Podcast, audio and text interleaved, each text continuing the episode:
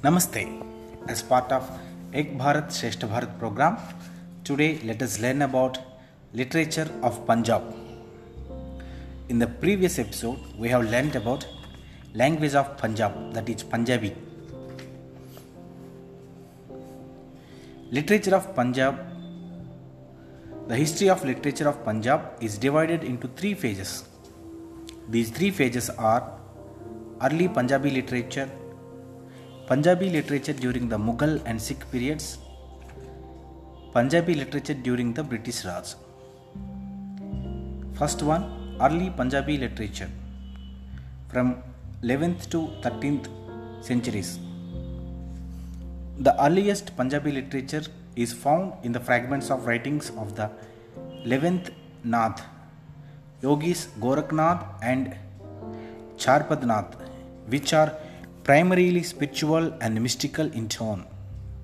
The Punjabi literary tradition is popularly seen to commence with Fariduddin Ganjshakar, whose Sufi poetry was compiled after his death in the Adi Granth. The next phase Punjabi literature during the Mughal and Sikh periods. The Janamsakhis stories on the life and legend of Guru Nanak are early examples of Punjabi prose literature. Guru Nanak himself composed Punjabi verse incorporating vocabulary from Sanskrit, Arabic, Persian, and other Indian languages. Punjabi Sufi poetry developed under Shah Hussain, Sultan Bahu, Shah Sharaf, Ali Haider, Saleh Muhammad Safuri, in contrast to Persian poets who preferred the ghazal for poetic expression.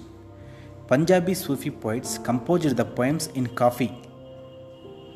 Kafi is a classical form of poetry.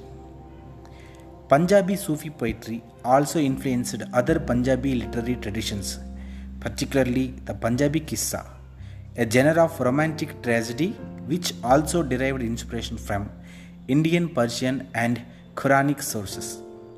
The Kissa of Heer Ranjha by Waris Shah is among the most popular of Punjabi Kissa. Heroic ballads known as War enjoy a rich oral tradition in Punjabi. Prominent example of heroic or epic poetry includes Guru Gobind Singh's Chandi Di War. The Jangnama or War Chronicle was introduced into Punjabi literature during the Mughal period. The Punjabi Jangnama of Shah Muhammad recounts the first Anglo Sikh War of 1845 to 46. The third phase is Punjabi literature during the British Raj. The Victorian novel, Elizabethan drama, free verse, and modernism entered Punjabi literature through the introduction of British education during the British Raj. The first Punjabi printing press using Gurmukhi font was established through a Christian mission at Ludhiana in 1835 and the first Punjabi dictionary was published by Reverend J. Newton in 1854. The Punjabi novel developed through Nanak Singh and Veer Singh.